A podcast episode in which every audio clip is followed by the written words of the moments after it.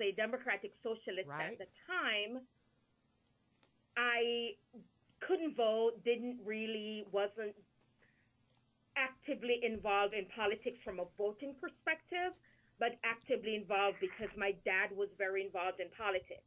Mm-hmm. And so, under Michael Manley in Jamaica, in the 1970s, Jamaica first got Jamaica. We we got a minimum wage, parental leave, uh, free education, health care, etc. Under democratic socialism. So I say to people when in, in the United States people are talking about democratic socialism, I grew up as a democratic socialist in Jamaica. This isn't anything new to me. And why do I think Bernie Sanders is is the best choice for our people as black people? Is he's offer we we're talking about health care for everyone. What is driving a lot of people bankrupt right now is healthcare costs. How many people have had to quit their jobs, quit so many other areas of their lives so they can focus on healthcare or find money to pay for healthcare. The other point is education. What are our students drowning in right now? And all students.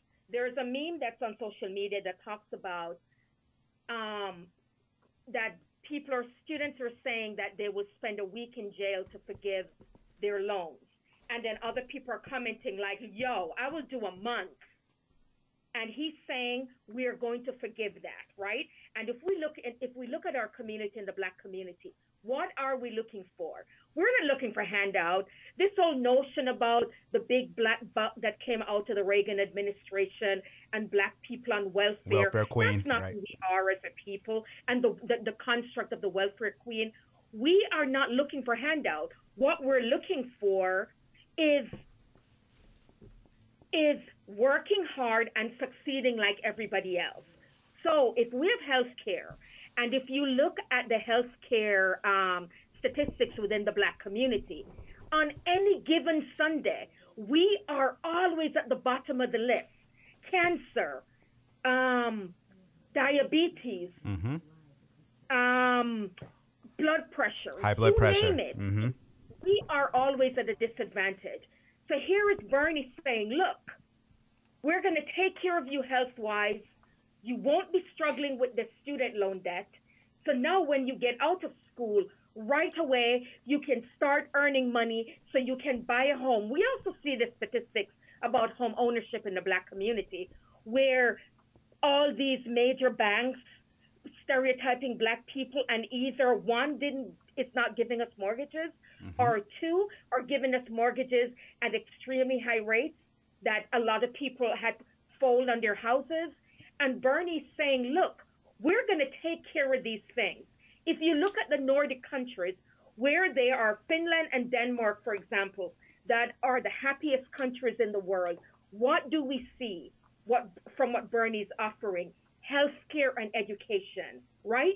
Because when we look at social ills within our society, wherever there are social ills, you will see crime, drug use, teenage pregnancy, health uh, disparities. You, these are in any country that you go to. So if we are saying you, we're gonna once you leave school, you're gonna be able to work, you're gonna be able to build a family. But if you get sick, you also don't have to worry. So all of this money and energy that you're making, we're gonna put into growing the black family. Look, come on, man. I Look at what we've Right. accomplished with everything that is stacked against us.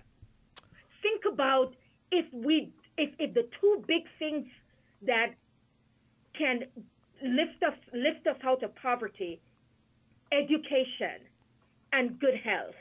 And if we have those two things, look, we're already unstoppable as it is with everything that the oppressor is trying to do. oh, absolutely. Wow. agree. So, Yes. Travis, Amen. your turn. Oh, Oh, my- yes. wow. Let me just, if you're just now tuning in, that was Dr. Winsome um, Chinook. Chinook. And I brought her in. We are on the last day, the last uh, Monday for Doc Power Hour in February, and she has just gave us an overview about her bay, hashtag Bernie Bay. Hashtag, did I do that? Hashtag Bernie Yes. Bay. Yes, and Bernie she Bay. made a powerful statement of why he is so important to this election. Okay. So and to the black community. the black community, the black absolutely. And I, I'm as a disclaimer, I will support. I will support the Democratic nominee, whoever that may be. Um, Okay, thank you for bringing that up, Travis. I will also support whoever the Democratic nominee is. There you go. Absolutely. Um, but I believe in the current system that we're at, I think we're in a state of emergency in this country. And this is not uh, a platform to bash uh, Bernie Sanders. But my fear is, is that the sitting president of the United States is the face of capitalism. And I fear the populace, the way that he will frame Sanders as a quote unquote socialist from a fear perspective, uh, could hurt the down ballot, the down the uh, the down ballot in the uh, 2020 presidential election. So that's one thing that I'm a little cautious about Bernie Sanders. I I agree with his message. I agree with a lot of what he says, but I think from a practical standpoint, a moderate needs to um, take on the helm of the Democratic Party. Uh, so I'm supporting Joe Biden. As a matter of fact, I've already submitted our ballot, my ballot, uh, in the state of Colorado, and I wish more states would do this um, because we have a very high turn uh, voter turnout. Uh, is that we get mail-in ballots, so you have an opportunity to take it home, study it, um, and you're not under the pressures of the voting booth to vote. So, uh, but I'm supporting Joe Biden, and for a couple of reasons. Um, number one, I am from South Carolina, born and raised in Greenville, South Carolina, or born in Rock Hill, South Carolina, but grew up in Greenville, South Carolina. Um, so, if you understand South Carolina politics, especially um, African American politics, uh, we're by no means a monolithic group, but we are practical uh, in terms of that. To me, Joe Biden represents President Barack Obama, Barack Obama's legacies, that he will continue uh, the policies that have helped African Americans, that have helped uh, Americans in general. So uh, for me, it's Joe Biden in 2020. Now, that's that. Oh, that that's a comment because both of you have compelling arguments, and I I feel that like we have this fear going on with uh, Bernie Sanders. We also have it with Joe Biden because you can bring into context of what he has in his international affairs and what. Oh, his- totally. Yeah, so He has his issues. those- I think you know the Republican Party is prepared for any, even Elizabeth Warren. Totally. They're totally prepared on whoever becomes the Democratic nominee is, you know, we can break them. We, if you go far less to the social democrat, if you go to a modern, there are things there that they can use as a weapon to destroy this whole ticket. And mm-hmm. it's and hopefully we figure out uh, the debates. Didn't I don't know. They said Bernie was coming out on top.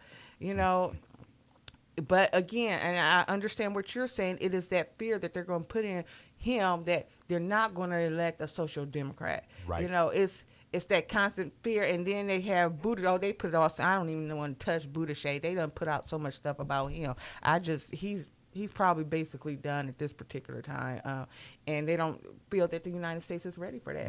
Not only the United States, but the international Oh, arena. well, Right. Go ahead, Winsome. Go ahead. Well, they don't feel that the United States is ready for that because it is challenging capitalism and the capitalist Right. structure. And if we are, and as black people, we're saying, look, this is what is the capitalist structure, which is the structure, which is the foundation of slavery, has never helped black people and has never been for black people largely, right? Are there black blacks that have benefited from the capitalist endeavor? Absolutely, mm-hmm. and we see that. But the United States has the largest gap between the rich and the poor of any country in the Western Hemisphere. Come on, give me a break. And on top and on top of that, we also lag behind all developed countries when it comes to healthcare and education. Yet Yep. we are the we are we have the largest economy, and the richest country in the world. How do we reconcile those two things?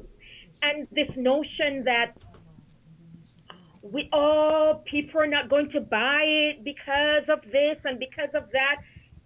It's the same. It's it's it's about messaging and and and going back to our book and how we create fear. So if we're saying we can never get okay, every time we declare war, we vilify. One of the things we, I never hear is how are we going to pay for it? How many trillions of dollars have we spent on war since 9 11? Mm-hmm. Trillions. Right? Mm-hmm. And this is all just like facts that people can Google. Yet, when Bernie Sanders says, we are going to give our people health, we're going to give them education, because those are fundamental to any democracy. And if we want to move our country forward, the first thing is how are we going to pay for it? How the hell have we paid for all these other wars? Right. That have not helped the average American, including uh, poor whites. Because poor whites also, I live in Athens, Ohio. I'm in the heart of Appalachia. Yep. I see the Uh-huh. disparity where I live. We we are struggling, struggling with the opioid ec- epidemic. Wow. It has hit Yeah. people very close to me. Mm-hmm. It's bad there. It, it, uh, and and and and how are we? How how do we then talk about how are we going to pay for these things? Well, how have we spent a trillion dollars on war so far? Where did all that money come from? Wow. Mm-hmm. That that's those are very valid and, and comp- those are very valid and important points. Is how can how are we're going to pay because it is that fear that says uh, somewhere along the way is going to compromise your way of life. And if you know we have this way of life that is tied into capitalism, and then they are they are always going to bring up what's what's going on in Cuba, what's what's happening in the Soviet Union, and Bernie Sanders they feel that he has this love affair with Soviet Union with the Russia, Right. and at the same time Trump was vilified for that, and so now we we're on the helms of this social democrat into communism, and here it, it is, you know, paving the way for fear, and I understand what. Okay. And it's it's the That's perception a great again. point. is right. How Go- do we do this, right? So go back to slavery. Just a moment, Travis. Go ahead. Let's go back to slavery. When they were talking about ending slavery, what what were people saying? It was the same. It was the same nonsense. Right. How are we going to pay for How this? are we right. going to survive as an Mhm. economy? Mhm. Who is going to clean and and people in the South? Who is going to nurse our babies? Who is going to clean our houses? Where is this money going to come from? Right? And so the argument it, it was it was purely economics. If Mhm. we stop treating black people like dogs, then we're going to suffer. And so we have to continue this thing called slavery. Right. Absolutely. One could use the same argument the same way. If we are going to provide equality for people in this country, then something is going to have to suffer. And what is, is, is going to have to suffer, which Bernie Sanders is saying, is the capitalist is the capitalist system that has done very little to advance the large majority of Americans. And Winsome, I, go ahead. Sorry. Go ahead. social welfare. Okay, Travis, go ahead. Oh yeah. That, sorry to cut you off. I I think this is where um, my worry is, and I think I, whoever's listening out there tonight, uh, as you think about this uh, upcoming election, it's important that the voting population is educated, and I'm not saying Right. educated in understanding just the basic procedures of voting, but I'm talking about um, from the context of Malcolm X, where he argued that you know people should study the history, they should study history and study the law. So understanding that you know, having a president of the United States or the consequences of an election can tilt uh, the Supreme Court, can impact uh, federal judges at the judicial Oh. circuit. Right, just which happened recently, the Ninth Judicial Circuit. Uh, no, so the Ninth Circuit of, of Appeals, excuse me, in, in San Francisco, is now tilted to the right now. So these elections have these consequences. So those are things I encourage folks, but more in my class when we talk about politics, um, but also within the within the framework of history of understanding. This is why it's important to be part of this um, this democratic experiment because you know voting at not just for the presidential election, but voting in just being an active citizen has an impact on your daily lives. And we still have this AHO system that we have to contend with, which is the electoral college. Mm-hmm. And so, Oh, yeah. even though he may win the popular vote because he got a lot of the young vote, it's that electoral college, that system that we have tried to get rid of four years ago, that they were lobbying to get rid Three of. Three fifths years- compromise. And so, yep, that's all it was all about. But I'm sorry to no, cut go you off. No, Go ahead. I want you to talk because a lot of people don't really understand the purpose uh, and, and the genesis of that electoral college. Right. And is and that lack of understanding is polarizing people to gen- think beyond the possibility that you may have another four years of Donald Trump. Go ahead. Yeah, and what and while I get it with the, what the the per, what the electoral college was trying to do initially, so one of the examples that is often cited in political science classes is so the idea is that if everyone has so many electoral college votes, or every state in the union will be important. And so, say West Virginia, for example, I we border I border West Virginia. I'm 45 minutes away from West Virginia. Country road. Mhm. Uh huh. Take me home to the place. Oh, um, there's a whole West Virginia story that I have, but that's that's for another time. So, um, when we look, so they're saying because West Virginia is a small state, Connecticut is a small state, Rhode Island, etc. Without electoral, without the electoral college, candidates may never even go there to campaign or take their issue seriously because it's like they're so small, the impact they won't necessarily have an impact. So the idea of the electoral college is irrespective of your size, because you need those votes, you have to go to all those states, take all their issues seriously. Winsome, just go ahead and say you guys want to control Texas. Yeah. Just go. we gotta control the darn Texas. You know Uh-huh. what? They can't. Yeah. You know, I mean, Texas, the second seven star. the union with the second largest number of electoral college votes. Come on, Texas. Uh-huh. and They a need to come seven star of the this year. Confederacy at one point in Uh-huh. time. So I know it's, I know that's coming, but Yep. you know, and you know, and it would devastate California if Texas just, you know, got Texas way. But um, Mhm, mhm. and because of its history. So yeah, I want to.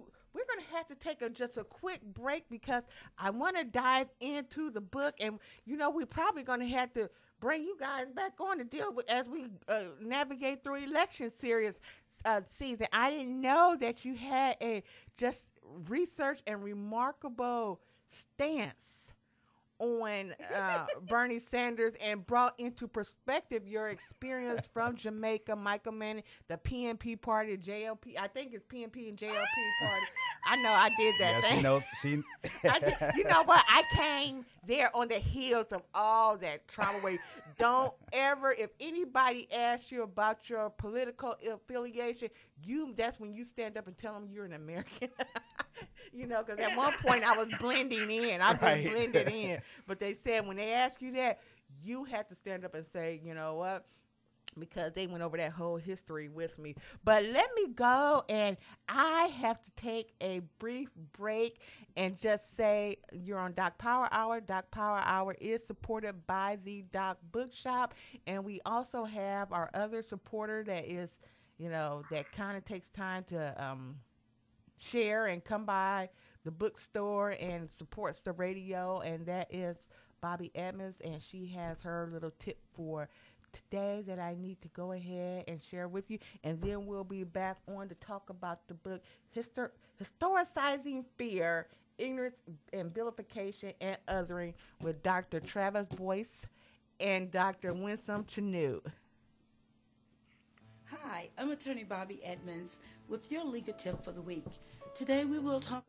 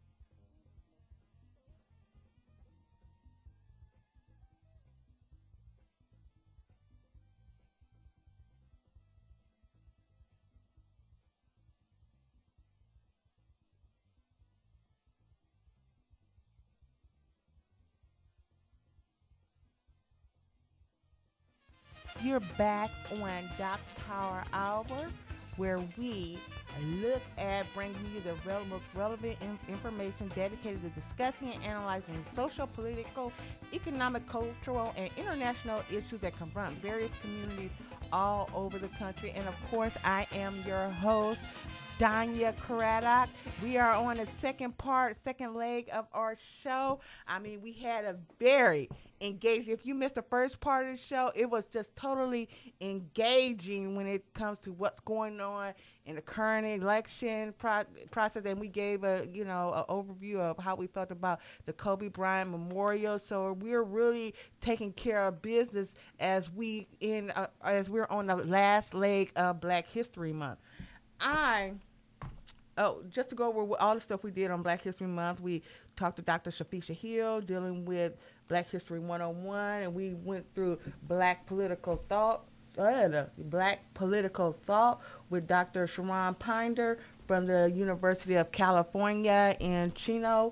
And so we are really diving in, especially in 2020, not just dealing with a whole bunch of first first steps, which is truly important in terms of Black History Month, but we want to really dive into the social issue kind of give a root in terms of how we function, how we think, the things that we do today.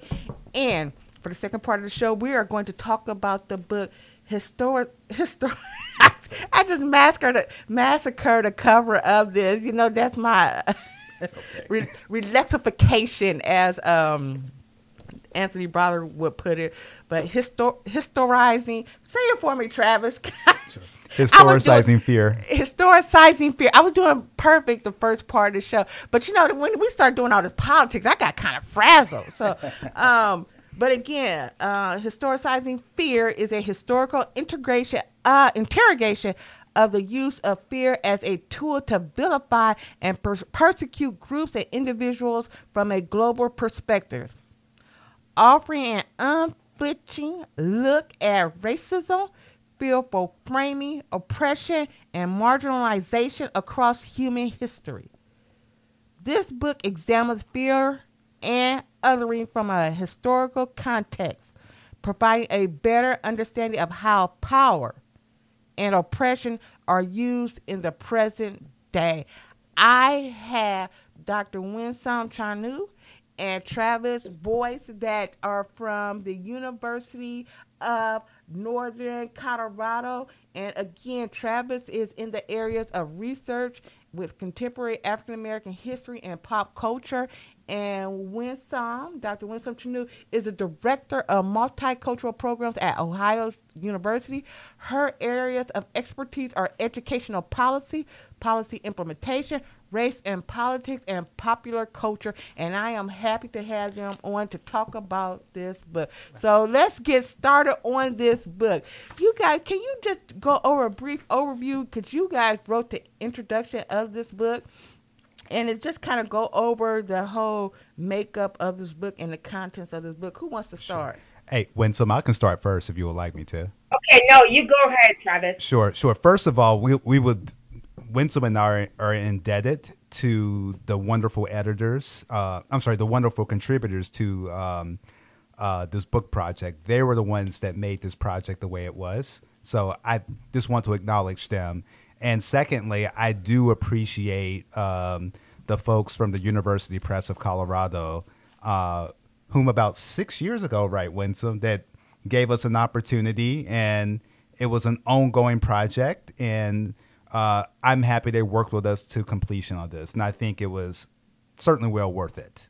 Um, mm-hmm. so, as well as Jan Hall, our editor. Oh, absolutely. We can't forget Jan. Jan, just really quick, Jan has uh, edited my PhD dissertation 10 years ago. Uh, so that's, uh, we keep a great professional relationship in terms of research and writing. So for scholars out there, students out there, it's always good to get a second set of eyes uh, before submitting a, a, a paper or an article for publication or a book project. Uh, so about six years ago, um, Winsome and I uh, co-published uh, a book chapter um, in Dr. Novotny Lawrence Lawrence's book called "Documenting the Black Experience: um, Essays in African American History uh, and Nonfiction Film." And our chapter looks specifically at the Orangeburg Massacre in 1968, um, where three African American college students on the campus of South Carolina State University were shot and killed by the South Carolina Highway Patrol. Uh, 27 other students uh, were shot. They were protesting. This was during the civil rights movement, the la- latter part of the civil rights movement. But the gist of the book looks specifically at how black um, empowerment is seen as a as a, a fear in the white community. So we thought about this in the sense of, or a threat to the white community, to the threat to the social order. So we thought about this uh, after publishing it, of, of turning it into a book project. And uh, we reached out to several um, publications, press, and uh, the University Press of Colorado uh, ultimately accepted our proposal. And we did a call for papers. And uh, what we wanted to look at more specifically again is that how fear is used as a political tool, as a propaganda tool to oppress other people. That's the broad gist of the of it. And not only here in the United States or a white versus black, but you could look at it from a variety of angles. Um, for example, in uh, in uh, in Britain, you know, with the Brexit issue, uh, that is, those issues dealt specifically with uh, primarily of, of, of the fear of immigrants, of or, or dealt uh, so, sorry, excuse me, it dealt specifically with immigrants uh, in terms of a factor of of the Brexit issue. So fear can be used in a variety of issues uh, to address uh, to oppress groups of people. Let's see, and so we do it. The book is divided into ten chapters, and so um, there's a chapter uh, on Trayvon Martin.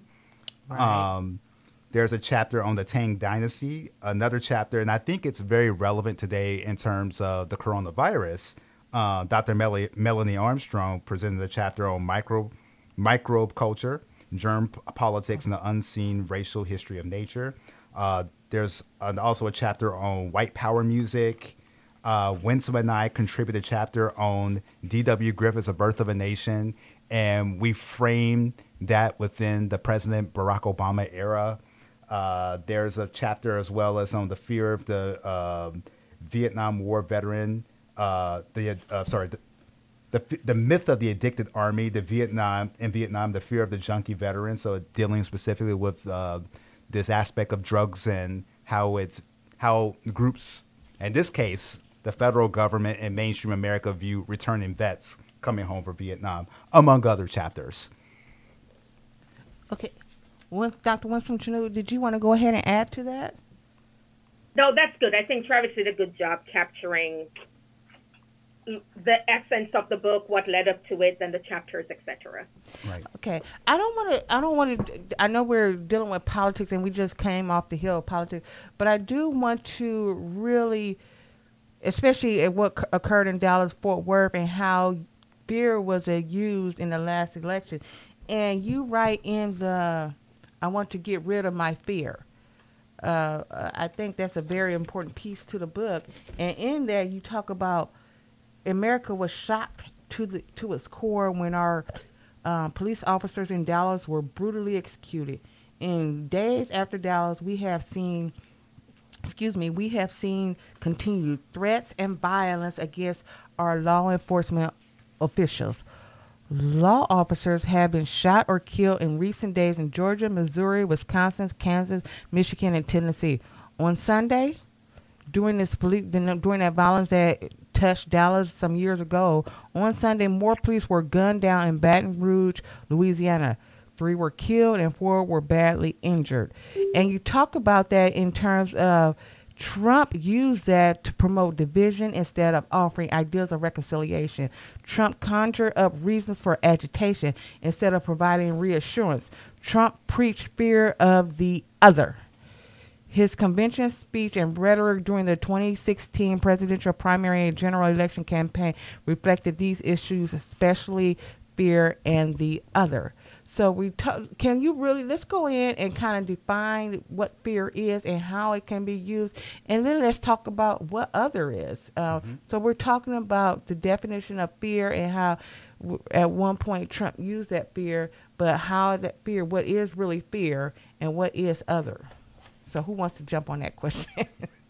Really good questions. You want to take that one? So Somebody- could, Go ahead. Travis, I could take fair, you could take other, so that's we're tag teaming. Sounds good. Okay.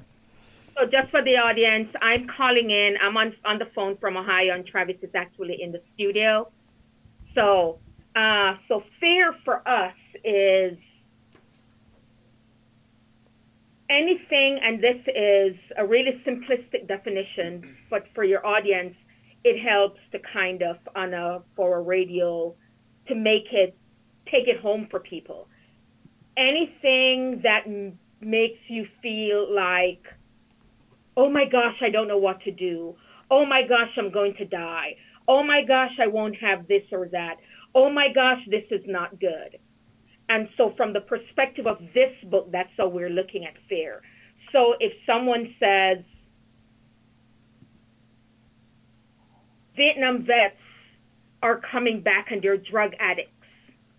So, whenever you see them, if they ask you for money, don't give it to them because they're just a bunch of drug addicts looking for money.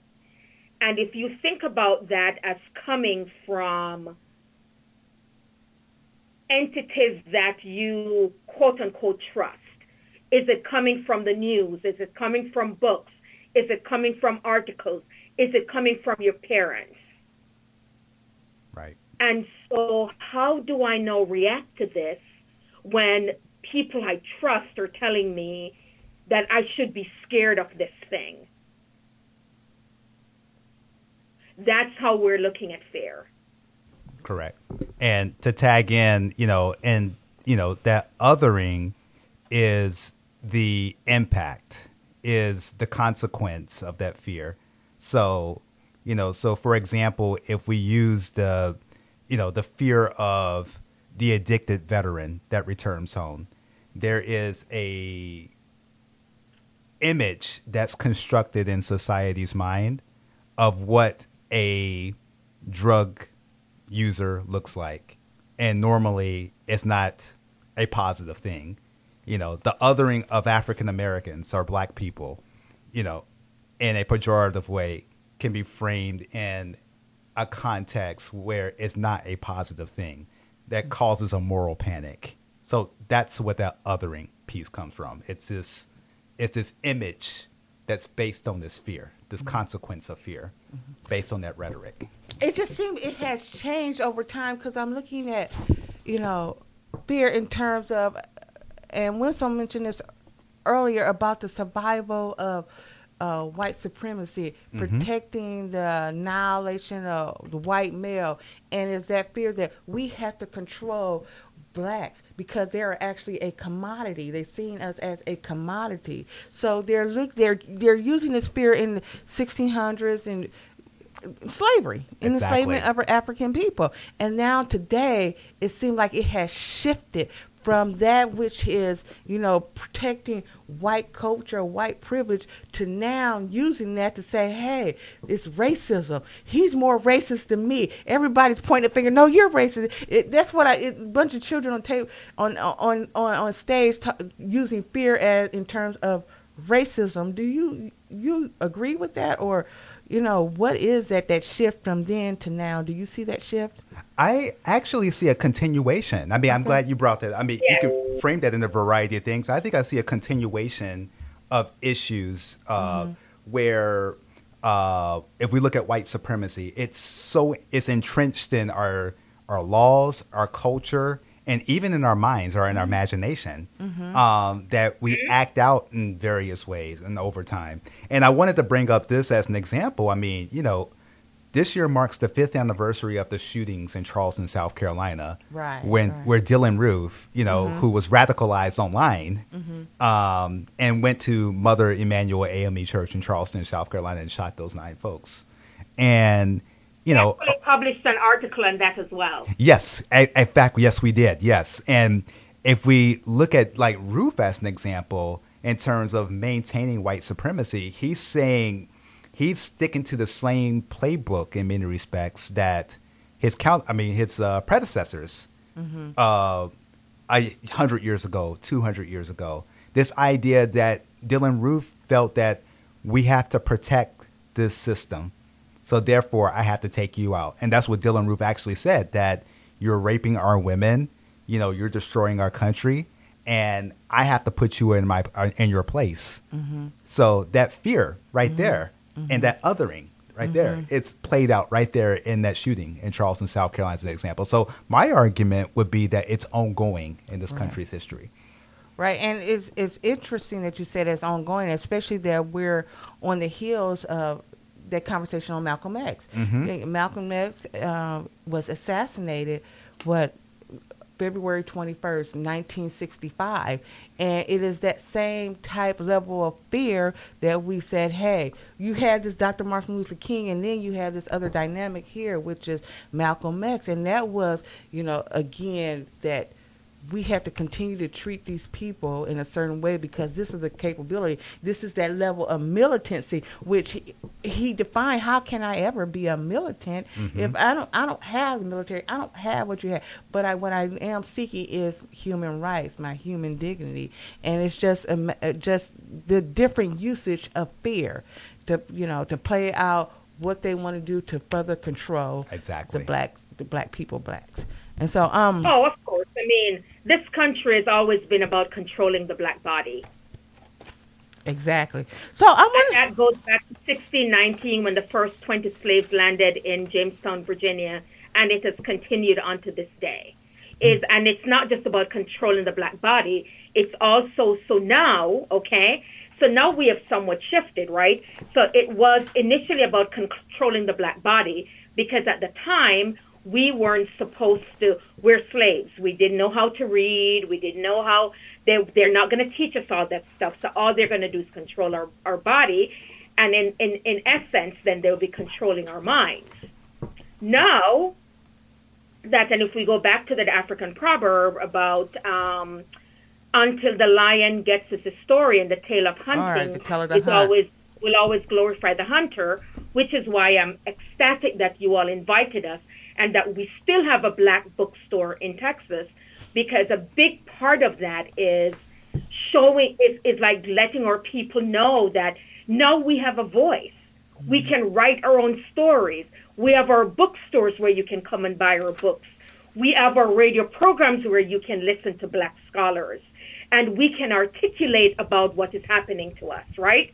And so now it's also now about controlling the black mind right. Agreed. Agreed. because now that we can know that we are our know that the lion has found this historian and the tale of hunting is no longer glorifying the the white male Christian author who has historically written about us. Now we need to find a way to control black thought. We can't have these black people thinking that somehow they're good and they're important and they're educated because that's not going to help us. And that's the story of Colin Kaepernick. I mean, at the end of the day, this is why people fear Colin Kaepernick because he's a free black man. He thinks for himself and he uh, has openly challenged the status quo and was willing to give up his livelihood to do so. So I think of Colin Kaepernick in that regard. I'm, I'm going to continue to move on because this book is so loaded, and I know we're running. I don't know how, we're running out of time, but I really need to know that. I want to jump into chapter seven that talks about a toward post-racial society or uh, rebirth of a nation. I really want to jump into that, but I have, but I have to ask this question because you, in the introduction, you really talked a lot about Frantz Fanon and the black skin white Okay, uh huh. and W.E.B. Du Bois, the soul of black folks. Now, what in their their their, I guess talking about double mindedness, what in that context felt that you were that you felt that this was important to put into historicizing fear? Why did you pick Fanon Fanon, Frantz Fanon? Okay, so Travis, you could take the voice. I'll take Fanon. Sounds good. Okay, all right, go ahead. Okay, uh, with W.E.B. Du Bois, um, you know, he coined that term double consciousness and uh, the souls of black folks. This idea uh, that African Americans are living, you know, they have to live in a white world, uh, and at the same time, they have to still operate under the uh, under the aspects that they're af- they're black, that they have to navigate in a world that treats them differently, but still conform at the same time. And if you think about that from a broader context in terms of fear of the other, you know, how does a black man in the early 20th century, you know, this color line, you know, where this this notion where this color line was um, was framed, how does one walk in that in a world where uh, it, there was a low point in race relations in this country? So I thought it was important that uh, we noted specifically Du Bois as well as Fanon, but in terms of Du Bois, understanding that narrative and where it comes from, understanding the black mind. Right. And if we think about Fanon and we think about Wretched of the Earth Yep. and what he talked about, he was also looking at people of color as a man of color in a French um, in a French colony. And one of the things Fanon talks about is those who are walled in and those who are walled out. And for us, it's like so if you think about that, right, and think about the United States, those who are those people who are walled in and who are those who are walled out.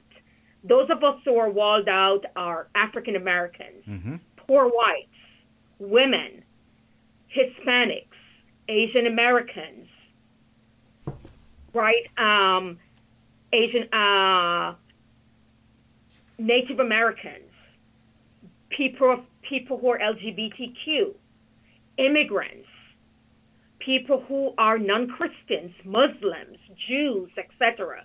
Anyone who does is not a part of the white Christian straight narrative is pretty much walled out. Mm-hmm. Right. And so, what do we do about those people who are walled out? The people who are walled out are the people that we create narratives about. That the reason they're walled out is these people will probably come into your homes and kill you. Mhm. That's Wow. why they have to be walled out. Mhm. And so that's why you need to fear them. That's why they are the other. That's why they are not doing as well as everybody else. It's not because this country hasn't given them an opportunity. It's because they haven't taken up those opportunities. And the moment they do, they'll be walled in. But until then, they're going to be walled out. Wow. And I say, screw you. we know that's not true. We know that we've been working hard up in this piece since 1619, mm-hmm. Mhm. and we haven't gotten anything from this. And it's just a continuation of that white power structure. Exactly. Mm-hmm. But what I want my poor white friends to realize as well is that that white power structure is also walling them out. Yep. Wow. And I think they're starting to see that now. I think they're starting to understand it and see it. And that's why Yep. Yeah, and, and they and they're starting to bring up, you know, racial issues, racial tension and racial ten, uh, violence. And we and what's going on with injustice from the different people who want to continue this this white power structure because they know down the road those numbers are the population is decreasing. Mhm. Um, but I know That is I, why they keep us, that is why they keep us separated because they know the moment my poor white brothers and sisters join us with all my Asian American brothers and sisters, Hispanic, Latino, Latinx, LGBTQ, people of different religion, immigrant backgrounds, etc. Look, we're we'll, we'll be the majority in this country, and there's and you can't stand against that. So the best thing to do is to keep us separated because that's the only way you can push this narrative about all you have to do is work hard. People are just saying this stuff because of no, uh uh we we no uh uh that that rhetoric doesn't work with us anymore, and that is why I am saying to everyone listening tonight, like, look, don't listen to to whatever these PR companies are going to come up with for these campaigns about who you should vote for and what you should do. Right. Think, look at your own family. mhm. Look at what is happening with them and ask yourself if we need two things, two, that is going to help us out of where we are right now healthcare and education. Who is going to provide that for us in a way that we can at least be successful? That's how I want my brothers and sisters who are a part of the oppressed community to think about this. And look, there's no candidate that's going to be perfect. We have to be realistic about the country we're living in and what has happened historically, right? This is not about, oh, just you're living in a fool's world. And no, no, no, no, no. It's about looking at what we have, what has happened, and that none of this has brought us anywhere. this is like for the first time is, and I agree with Travis that people are concerned that Bernie may may hurt the down ballot, mm-hmm. those on the down ballot. But if everybody is thinking the same way, like, look, we cannot let let these PR companies that these candidates have hired to construct their messages determine how we vote. We need to look at our own situations, look at where the candidates are, and say, look, who is going to help us get out of this? I'm in Ohio. Who is going to help us with this opioid epidemic? I see my friends, children of my friends who've died from overdose. Wow. And I hear President Trump talking about in the State of the Union about the things that they've done with the opioid epidemic. What? No, what? Come to my county and look at what's going on with my poor white brothers and sisters. Mm-hmm. Powerful. That's potent. This is not sustainable. Mm-hmm. That's a lot to think about. A lot to discuss on a platform too. Very Absolutely. So let's go. I want to dive into you guys' section, the essay you written while I have you here, and we probably got about ten more minutes. Uh. but um, in your chapter, you wrote towards a post-racial society or a rebirth of a nation. White anxiety and fear of black equality in the United States. You come from a stance of the Birth of a Nation, which was in February 8, 2015, marked the 100th anniversary that released, um, which was release of W. D.W. Griffith, Griffith's controversial film. For those that haven't, a lot of people have seen Birth of a Nation, but a while ago. Can y'all just give us a basic overview of Birth of a Nation and why you chose to use this as an example to deal with post-racial society? Absolutely. Um, so February 8th, I believe, uh, 1915, 100 uh, five years now. Mm-hmm. um, D.W. Griffith. Um, yeah. Yeah. Yeah. Sorry. Yeah. Sorry. Did I say night? Yeah. So, yeah, yeah. So D.W. Griffith released the film Birth of a Nation. Um, so this year marks the 105th anniversary of it. And it was actually screened at the White House. Um, President Woodrow Wilson, um, you know, noted that it was like uh, writing history of right lightning. And so the film looked, uh, the plot of the film was based on the Civil War, but more importantly, the Reconstruction era in the American South. And it focused on two families, one from the North, one from the South.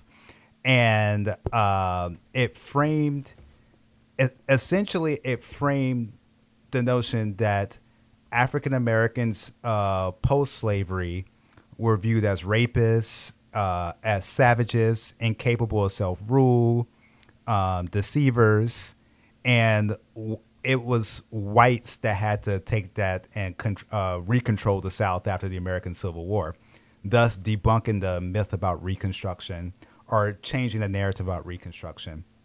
And what was more the much uh, the impact of that film was that it introduced the Ku Klux Klan, and the Ku Klux Klan were ultimately viewed as the heroes of the film. And as a matter of fact, Hollywood. Um, the modern day Ku Klux Klan was based on the birth of a nation, like with the pointy hats and the white sheets and the burning crosses. That was all Hollywood. And uh, David Duke, uh, who supported Donald Trump, you know, former mm-hmm. uh, Grand yeah. Wizard of the Ku Klux Klan from Louisiana, used the film The Birth of a Nation as a recruiting tool in the 1970s uh, while a student at LSU in Baton Rouge, Louisiana. So The Birth of a Nation has uh, has a long term impact in terms of how America has dealt with race and how they viewed race and how they shaped or at least stereotype African Americans thereafter in film as well as in life. So we thought that was important to um, use that as a uh, as a conceptual framework for our piece, where we look specifically at you know are we truly living you know so mm-hmm. we're looking at mm-hmm. the President Barack Obama era are we truly living in a post-racial society as scholars lay people would say because we have a black president or are we experiencing a rebirth of a nation? Now, we didn't predict this. When we wrote this chapter, this was during the, this was before Trump was even considering running for president. Uh, but I think, you know, after the publication of this book, it, it uh, calls for a reexamination. You know, Trump represents that birth of a nation, that rebirth of a nation, the heroic yeah. Ku Klux Klan parade that paraded after they destroyed the old order, the which was African Americans control of the political economy during Reconstruction. There is some interesting and powerful symbols in our chapter, and also I encourage everyone who's listening to watch The Birth of a Nation and think about Birth of a Nation in the contemporary context, especially events leading up to the 2016 election. And how were blacks really depicted in Birth of a Nation? Can you expound upon that? Oh, absolutely. Do you want to do that, Winsome, or you want me to go for it?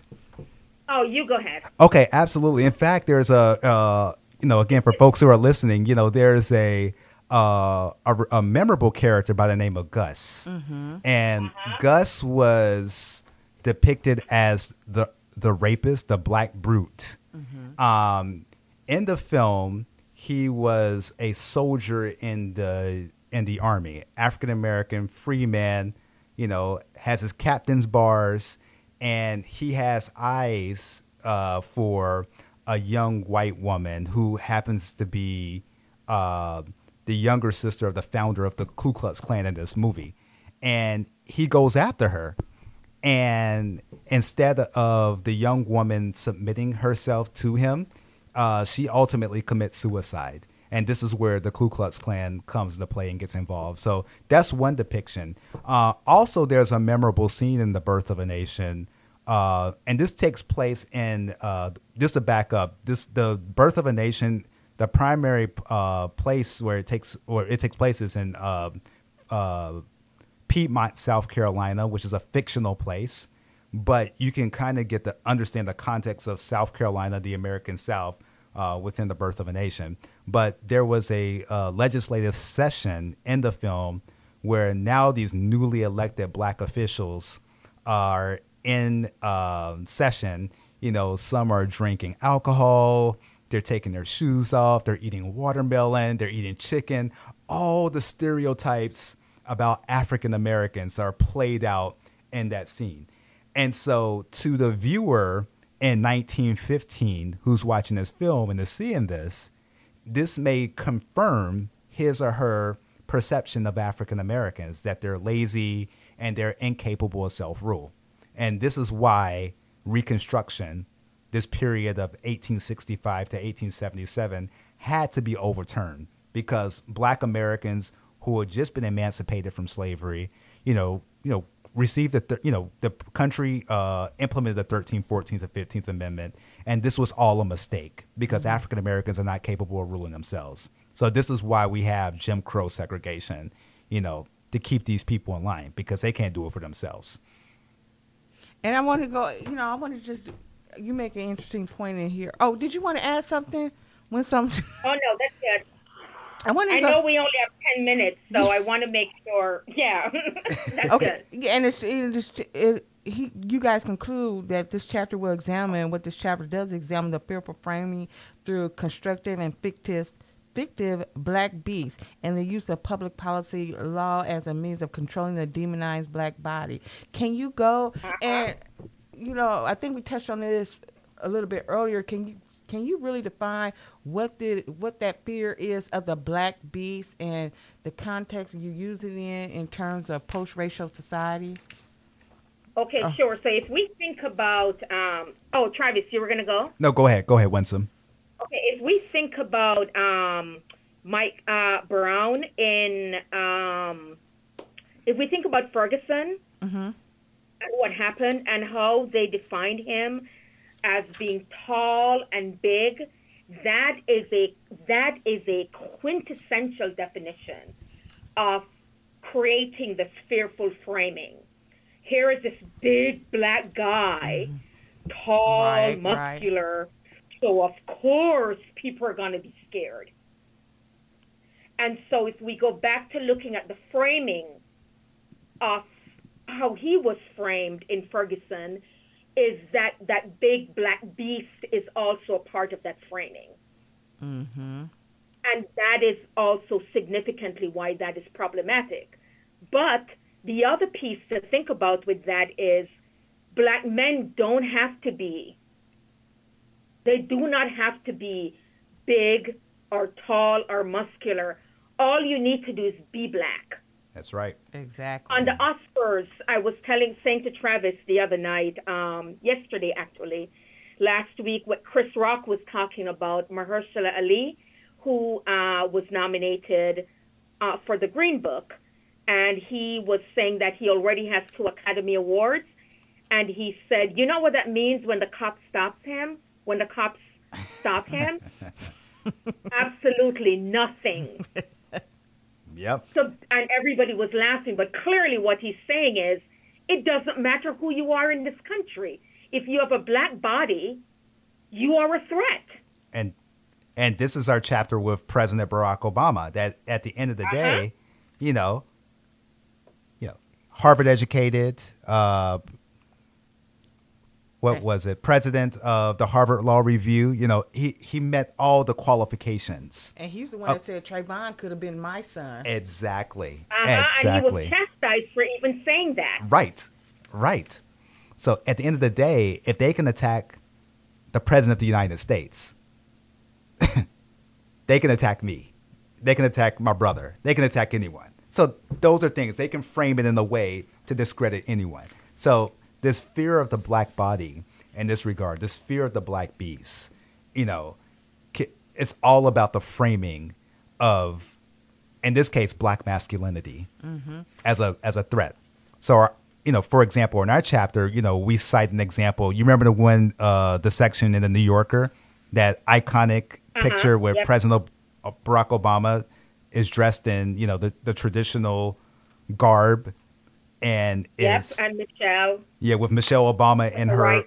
right and her afro and you know Yeah. fatigue you know army fatigues you know looking like a black nationalist quote unquote um Mm-hmm. you know it's framed that way you know to invoke this fear that these people can't be trusted that they're dangerous that they're violent And you take this and you take this into various aspects because you said the fear of the black beast in the workplace, and then you go uh, fear of black armed militancy, which we touched on a little bit when we touched on Malcolm X, and then we talk about the fear of black elected officials, and it's just the fear of the black beast. Excuse me, the black beast Barack, and the black beast is a Muslim.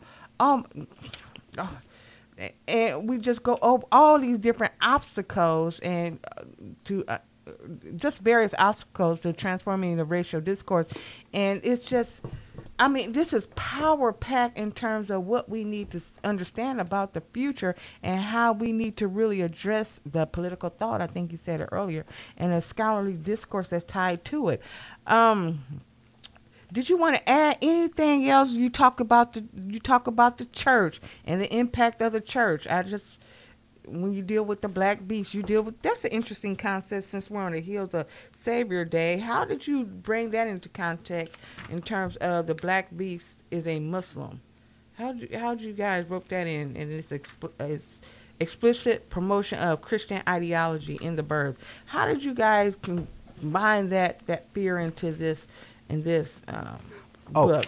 Uh, yeah, I can answer that question if you if you want me to j- Okay, jump on that ahead. list. So if again, I for those who are listening, you know, uh, go to YouTube. You know, it's uh, it's it, it's open now. It's in terms of copyright because it's over 100 years old. And watch the birth of a nation, Okay. and more particularly watch the second half. The most important part is that second half of the film. It's about a three-hour film, and this is the post-Civil War Reconstruction era.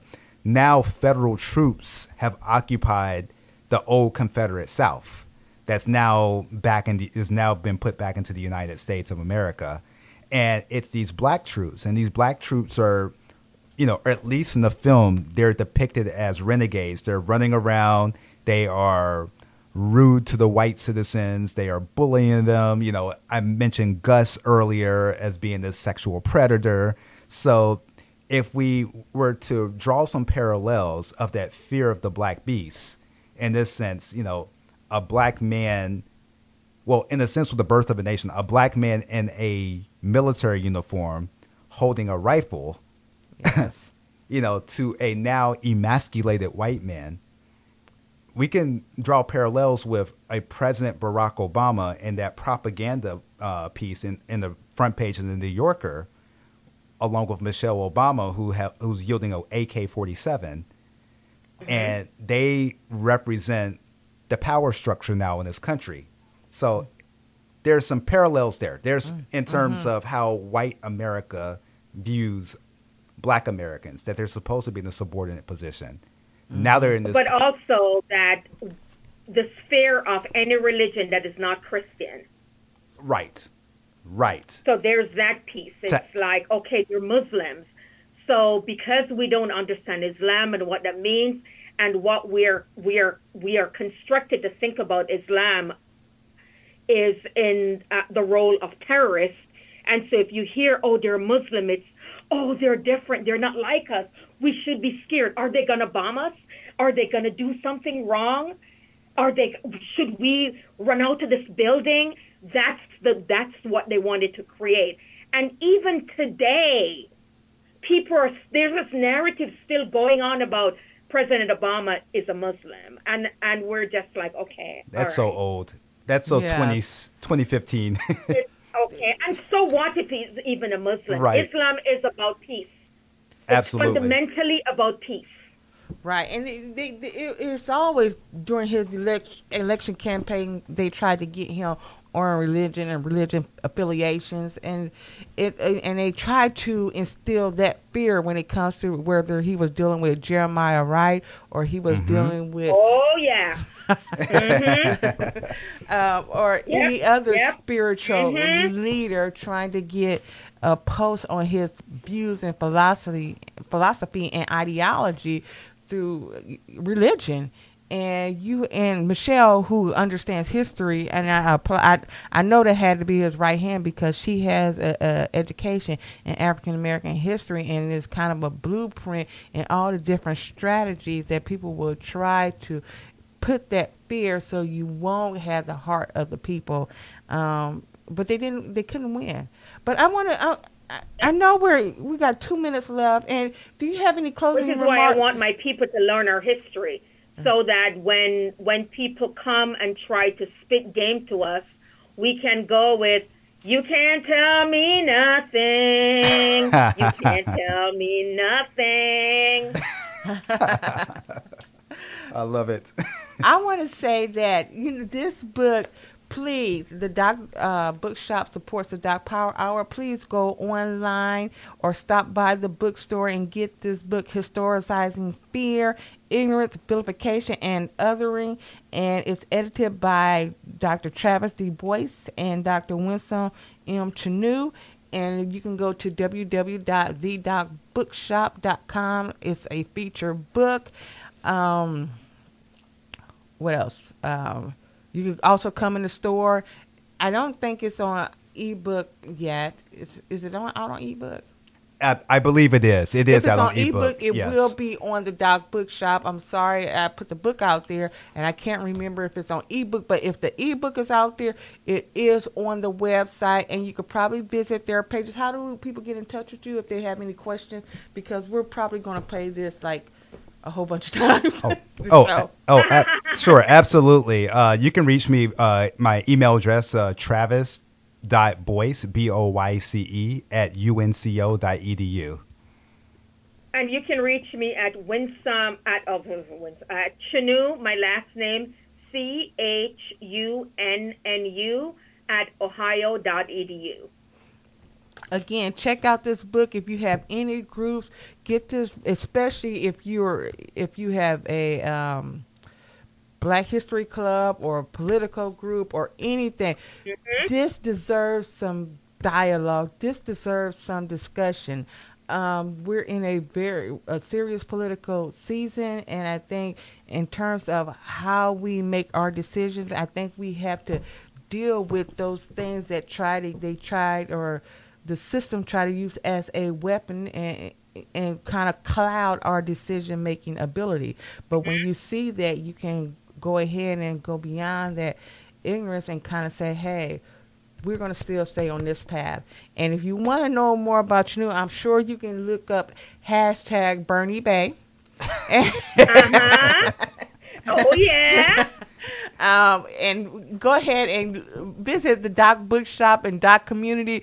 We will be posting excerpts on this, especially since we talked a lot about the politics in the first part of the show. So we're going to just pay attention to our uh, social media feed because we're going to be putting out different excerpts, and you could probably catch the show. You will be able to catch the show next week. I'll put in a schedule out so you can listen to this again and again because this book has a lot of information.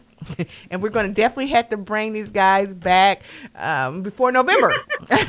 we would love to be back. Thank oh, you. nice. Okay. Thank you guys for tuning in to Doc Power Hour. We'll see you again next week.